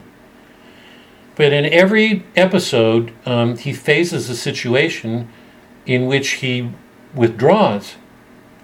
He goes away from Antioch. He, um, um, he goes away from all the other regimes. He's not running. He's in exile. He doesn't want to go home until he learns that um, he has to go home. When he when he gets the letter to return, and he returns. Um, if you look at Marina, she's active she converts all those men. She's absolutely virtuous, um, but she's active. She's she's converting people. Pericles doesn't. Um, so what do we make of Marina? And is Shakespeare saying something about the differences between men and women here? And if I can ask the men to just be still for a second, if you, if you wouldn't mind. I'd really like to get the women on this. I just, um, I may be making too much of this um, in terms of the play. It, I don't think so. Marina is an extraordinary character, and, and what she does is remarkable. Um, so, can I put this to the women, Lori? What are your thoughts? What what? I mean, clearly Marina is a character in her own right. She's a daughter, but but she's called Marina. Her name is Marina she is not of the shore. She's of the sea. The sea has always been a mysterious, mysterious place in all the works that we've read. You know that it, it's a place of trial. It's a place of storms. It's all. It also can be an image of grace, that mysterious things come through it. So, what do you make of what do you make of Marina? Um, I, I guess the things that come in to me is um, being Catholic. Uh, um, the new Eve, the Blessed Mother, baptism. Um, she's symbol. She's a symbol of Mary in a way to me. I don't know. Um, she brings grace and goodness everywhere she goes. So uh, she's she's the um, the um, what am I trying to say? Um, the daughter daughter of the king. You know, I don't Yeah. know. That, that's, that's that's that's going through my head. I don't know. Yeah, yeah, no, no, just. Connie, do you have any thoughts about her? She's an extraordinary creature. Somewhere in this, I, I don't want to press, but I would really like to get a. To reinforce this, I'd like to put her next to her father, because they're both they're both good people. Um, but can we? What can we say about the differences between them? What do you do? You have any thoughts about Marine, Marina, Connie? Marcia says she suffered so well. I mean, her father suffered, but he um, you know, didn't talk, didn't shave, didn't change clothes. I mean, none of that. But Marina, um, she just powered on. I mean, she suffered. She lost her mom. She lost her dad. Um, and she just kind of powered on, still converting people. Yeah. It's pretty amazing. Yeah, I'm so glad you said. I, I wouldn't use the word power because it, you know, power is usually a negative thing for Shakespeare. It's, people have to be careful and, but yes, you are. And I, and I, your comments about Pericles is not shaving, is not talking, are just such an important contrast between the two of them. Um, I mean, I, he to me, he's a very heroic man. Oh, yeah. But but it's interesting because men generally hold themselves to a standard of courage. You know, that they have to be brave. But when men get discouraged, when that courage is taken away, when something happens, it's interesting to see what men do. And I just I I mean I think you really sort of put your finger on it when you you know by that contrast that he didn't shave, he didn't speak. Um, she I I'm, I, I'm I'm avoiding the word power, but she just holds steadily. She keeps giving um, actively um, in an amazing way. Kay, go, did you have some? Yeah. Um, I'm just comparing the daughters of King Lear versus Marina, Yeah. Pericles' daughter. Yeah. Uh, stark contrast. And uh, uh, Marina is full of virtue and seemed to hold herself to a higher standard and purity, whereas uh, King Lear's daughters, two daughters, uh, the Yes. older two daughters, were Yes. very, very greedy Yes. Yes. and power hungry. Yes. Yes. And what makes those women, I mean Marina, so different from those two daughters of King Lear? And I'm thinking probably because Marina has been going through so much suffering. That suffering makes someone more virtuous? I'm not sure. But that, that's just a question comes in my mind. Yeah. If, if I can, if I can just back that up a little, I'm so glad you did that, Kay. That you know you you brought in Lear's two daughters because they, it, it just sharpens it. Um, it seems to me Shakespeare's aware, and and and you know he would have gone. Um, Plato, Aristotle, um, um, um, Sophocles, Aeschylus, all of those ancient poets believed that wisdom came from suffering that people who suffered became more sensitive, more aware. Lots of people would avoid suffering and become worse, like Jocasta, Oedipus's mother, just became. I mean, she killed herself. Some people can turn away from suffering, but where people do endure it, they become better. They become wiser. Um, they see more. They feel more. They're well. That's certainly true of Lear and Gloucester and King Lear. I mean, I'm glad you went there. Um, and so for all of her 14 years before she was kidnapped, she went without a father. She lacked a father. I mean, she was raised by somebody else. And, and remember her words. I mean, I- sorry, I didn't. But um, when when Dionysus gives her up,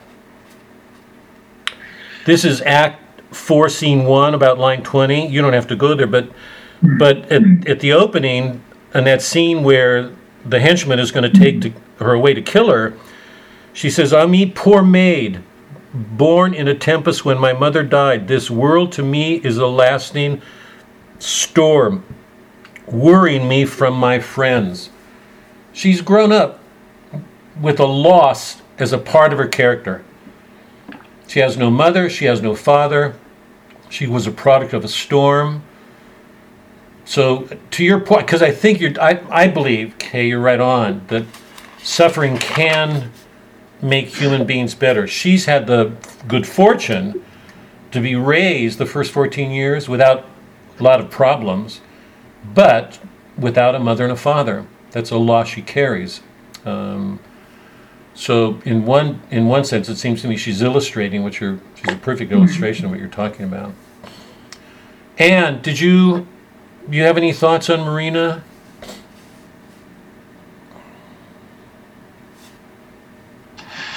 Uh, you know,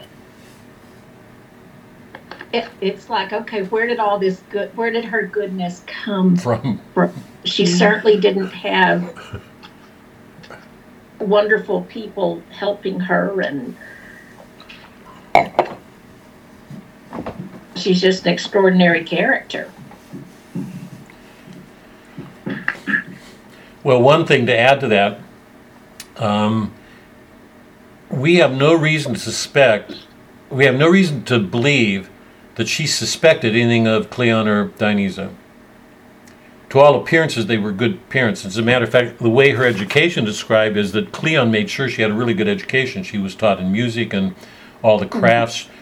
So she had. So to go to your point, and and by the way, I want to. This is good. I'm so glad you all, you guys amaze me right now. All of you are amazing me. Um, Shakespeare knew that lineage was important, just as it would be for a dog breed. That human beings can breed a character, nobility can be passed on. We know that um, that in her court, in Cleon's court, he educated her well. But I think the assumption is she's already come from noble blood as well. She has something good her. So, you know, in, in a world in which science rules everything, um, that won't be easily accepted because we, we're products of forces over, over which we have no control and we don't understand. That wasn't true in Shakespeare's age. Where you came from, who your parents were mattered, sometimes in a bad way. But, but it, it's his way of saying that, that something does pass on and we know in um, Tharsus that Cleon was a good king in the sense that he, I mean, he stupid and weak in what he didn't see, um, and Marina had no reason to mistrust the queen. That's why she's so surprised, and and why Shakespeare, I mean, uh, Pericles believed them when they both said that his daughter was dead. So there's something to be said for lineage that something passes on by nature but also that she was she received a really good education. So when you add that ed- education to her native gifts, um, that's partly an explanation. I, I, I don't think it, satisfies my mind entirely or, or yours because I think your question's a really good one. Where did it come from? But um, let me let me stop and um, all of any I, I'm all of you. I mean, everything you've said is to me really really so good the men want to come in here david michael chuck any of you guys want to add anything there's, there's something more to marina it seems to me than just marina i mean she almost has a halo so it's it's almost like the spirit is working through her she's it's she's part divine she does things that are that are preternatural i mean really beyond human ability and uh, and all with such a calm such, such a grace that it's, it's beyond human. Mm, I don't agree. I am not going to make her, but I, I, know what you're talking about, honestly. But um, Shakespeare wouldn't Shakespeare wouldn't be glad with. It. Hold on here, but to go to Chuck's point, and because he's touching on of the sea, not of a shore. Without making her something that she's not, she's human, completely human. But what what what's in her just by those that she's not? She says, "I'm not of the shore. I'm of the sea." She's what? How does her association with the sea? What does it does for our perception of her? What does she carry as a woman that's related to the sea? Chuck, can you can you go? Can you pick that up without and tone it down a little bit, maybe? without making her Shakespeare does not want to put a woman on a pedestal. He does everything in the world not to do that. It's part of the reason I'm doing that. These are very human women. I'm not suggesting she's divine, but I think in, in, inspired, in, you know, it's an original sense, uh, is, is, a good way to describe her. She carries a calm, a, a, an inner peace that comes from a very deep. Gosh, I don't know. That comes from without her. I think. Yeah. By the way, I want to. Lori said this. I mean, I, I, I'm, I'm so careful of you know, trying to be careful of what we do because people make of characters sometimes extraordinary things. But we saw this certainly. We saw it in Chaucer, in a in a much in a Catholic world. Shakespeare's modern. He's not medieval. He looks back to a medi- He's very much. He's on the verge of modernity. He, he is facing the modern world ever. We've been talking about that since Hamlet. He's in a modern world. Chaucer wasn't. But Shakespeare, to me, is deeply Catholic. I mean, he's not. He's not going around. He's not going around with a with a sign on his forehead. He's a human being walking around, but his sensibilities, his mind and heart. And one of the things that he would hold is knowing that Mary was the most exceptional human being that ever lived. If women, so he knew that if he knew that the Jews were called out, when the Jews turn away from their calling, they get worse. When they turn to business or celebrity stat, when they turn away from God, they become worse. The, the line in one of his sonnets, um, 94, I think. Look, it's a beautiful sonnet. Look at 94. They that have the power to hurt and will do not. But the ending line is um, lilies that fester, lilies that fester, lilies that fester smell far worse than weeds. When people are given gifts and they misuse them, they turn really bad. Yeah? They're going to turn put a put a put a, an, an ordinary piece of meat out in the sun.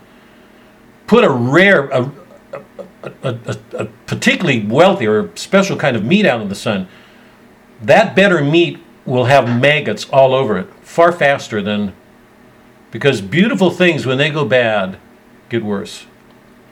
So um, what Mary did I don't know how to put this. Put women in a particularly difficult spot. Like the Jews, if when they turn away from their calling, they can become worse. Mary had nothing Mary had nothing to do with the centers of power. Look at Dionysia in the play. When women approach a center of power, they sometimes become worse than men. Mary had nothing to do with centers of power. Everything in her life separated herself from those centers. She raised her son. She brought him up to obey the law. I mean, that passage when they go back and, you know, when they missed him and he's in the temple and she says, Why have you done this to us? The last passage is, and they went back and and he gave obedience, or he obeyed, he obeyed them. Um, and the focus is on Mary.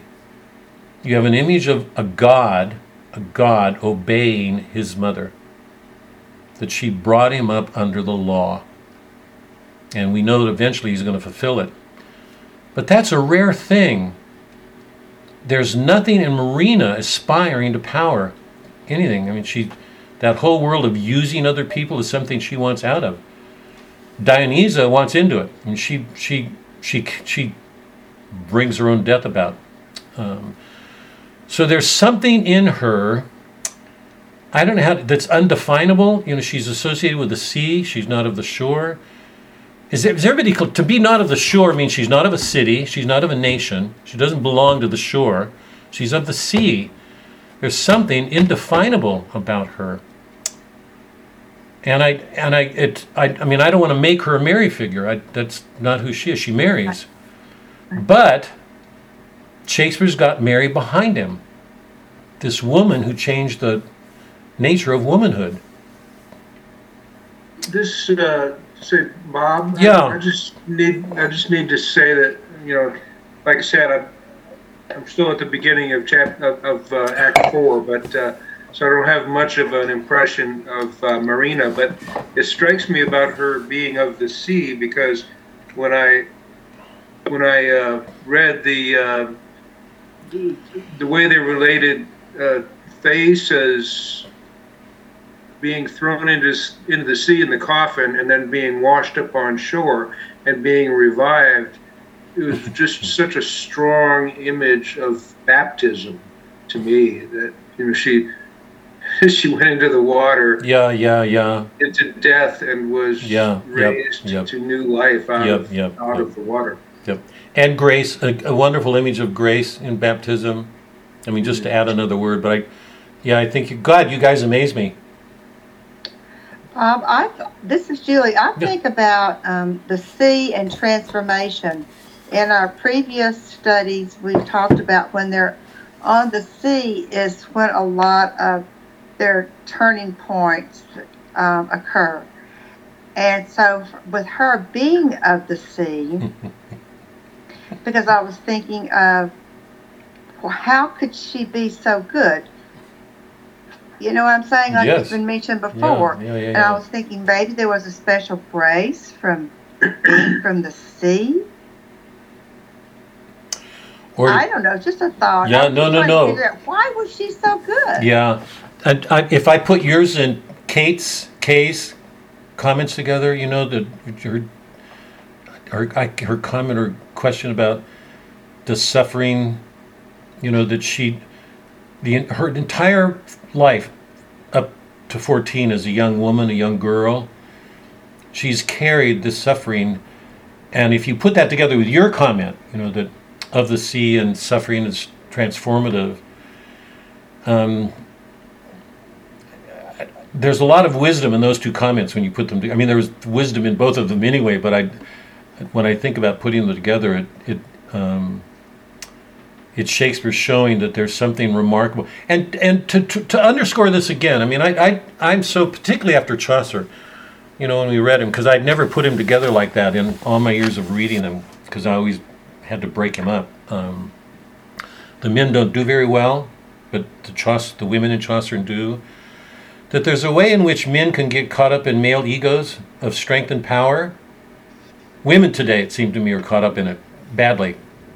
Um, but Mary's not there, and if you put your comments, the you know Kay's comments together with yours, that she's an image of sea that's that's in de- something hard to get a hold of. That's that's not defined in terms of shore, but of sea of grace.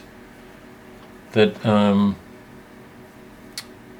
it, it, it Shakespeare showing there's something humans are capable. One of the reasons this is so important to me is that we have such a bad view of human nature in our world.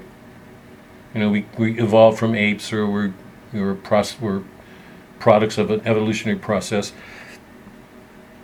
Um, this is not Shakespeare's view of our human nature.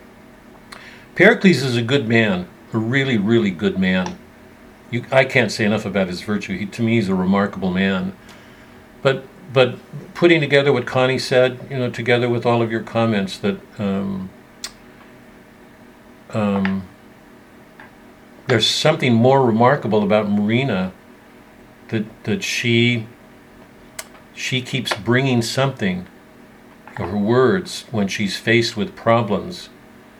Um, that makes her stand out as a character, and I think we're supposed to keep the sea alive in our understanding of her and, and what all of you have been suggesting. Um, let me stop. Any, I mean, I, this is a lot going on here. I'm so glad we've had a chance to do this.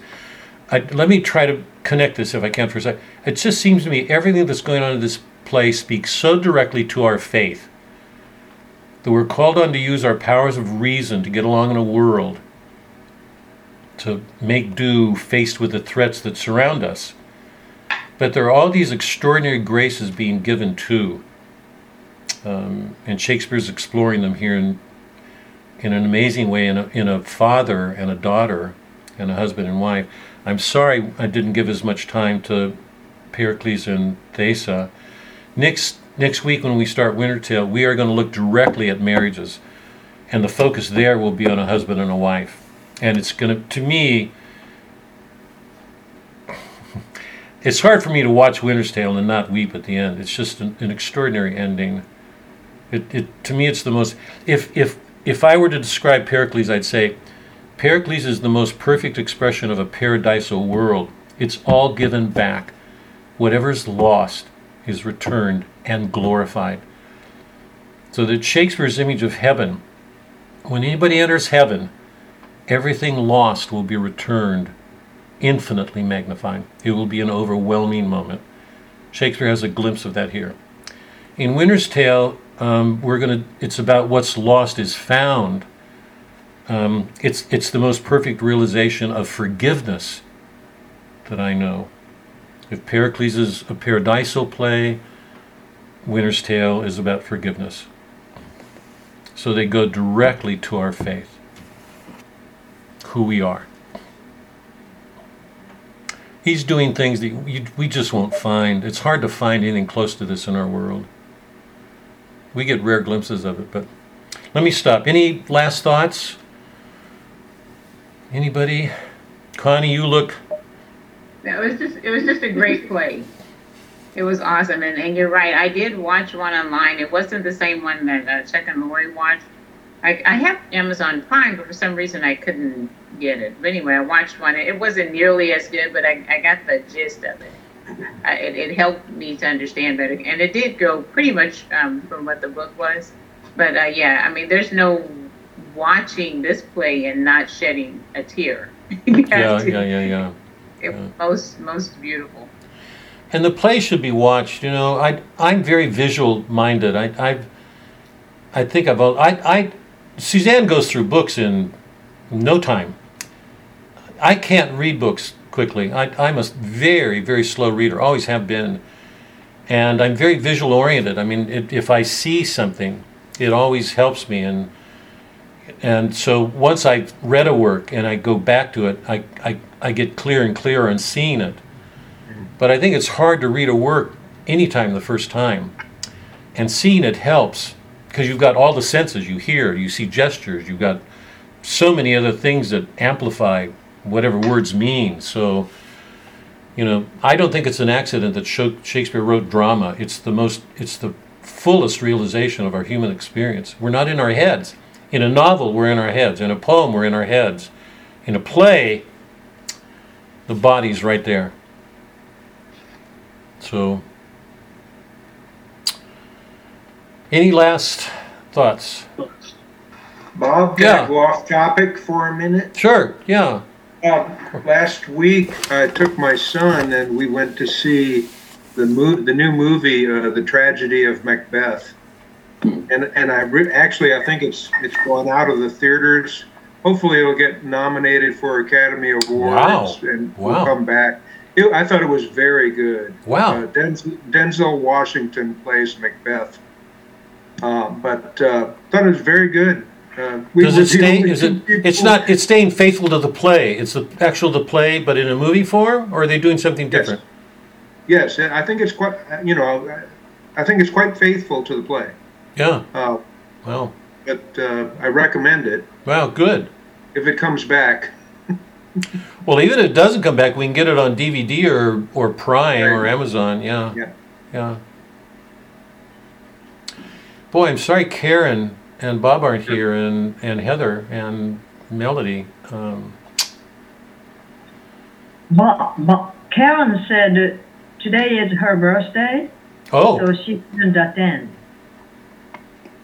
She's celebrating her birthday. Yeah, tell her from me that we had a prize for her, a, a birthday present for her. It, it's called Pericles, and she missed it. I will write them. I will write them. I, I, I want them. I, I, I'm going to encourage everybody who wasn't here to at least listen to the audios because I just would be sorry for them to miss the end of it. You know, we we build. If you miss the end of a play, you miss a lot. So I'm going to encourage them to listen to the audios. Um, I hope they do. I, I think it'll help them with Winter's Tale too. Anyway, next week we start Winter's Tale and we start um, Eliot's Dry Salvages, the, the third of the quartets, okay? And I think you were all online when I told you. I, I'm not sure. Kay, Kay um, reminded me. Um, I'm sorry for the confusion. I'm seriously thinking about doing the Gospels when we stop this. And Kay reminded me that I talked about doing C.S. Lewis and Chesterton. I want to talk with Father about this, but um, but I think there's a, a, a good reason to to do the Gospels, to do Matthew, and what I what I what we've just done, what we're doing at, at St. Francis is Matthew, John, and Revelation. Um, we'd done Chesterton before them, Lewis and Chesterton before some time ago, but um, but I think it might be good to do this and invite the parish, and I think the parish might be more likely to come if it's scripture than if it's literature, because I think sometimes they they think why literature? You, you know, you can read literature in school, and um, anyway, I, I want to talk with Father, but tentatively, at least at this point, we'll spend the next three weeks, the next month or so, on Winter's Tale. We'll take a break, give you guys a break for me, and um, we'll take a break, and then we'll come back and do the Gospels, or we'll do Lewis and Chester, and we'll probably do the Gospels. But I want to check with Father first. So, but enjoy Par- or uh, Winter's Tale. It is it is a um, to me it's one of the most remarkable things that Shakespeare did. So, anyway, all of you guys stay safe keep us in your prayers, please. We will keep you in ours, and um, stay safe, and I'll see you in a week. Okay, good night. Good night. By the way this clicks off.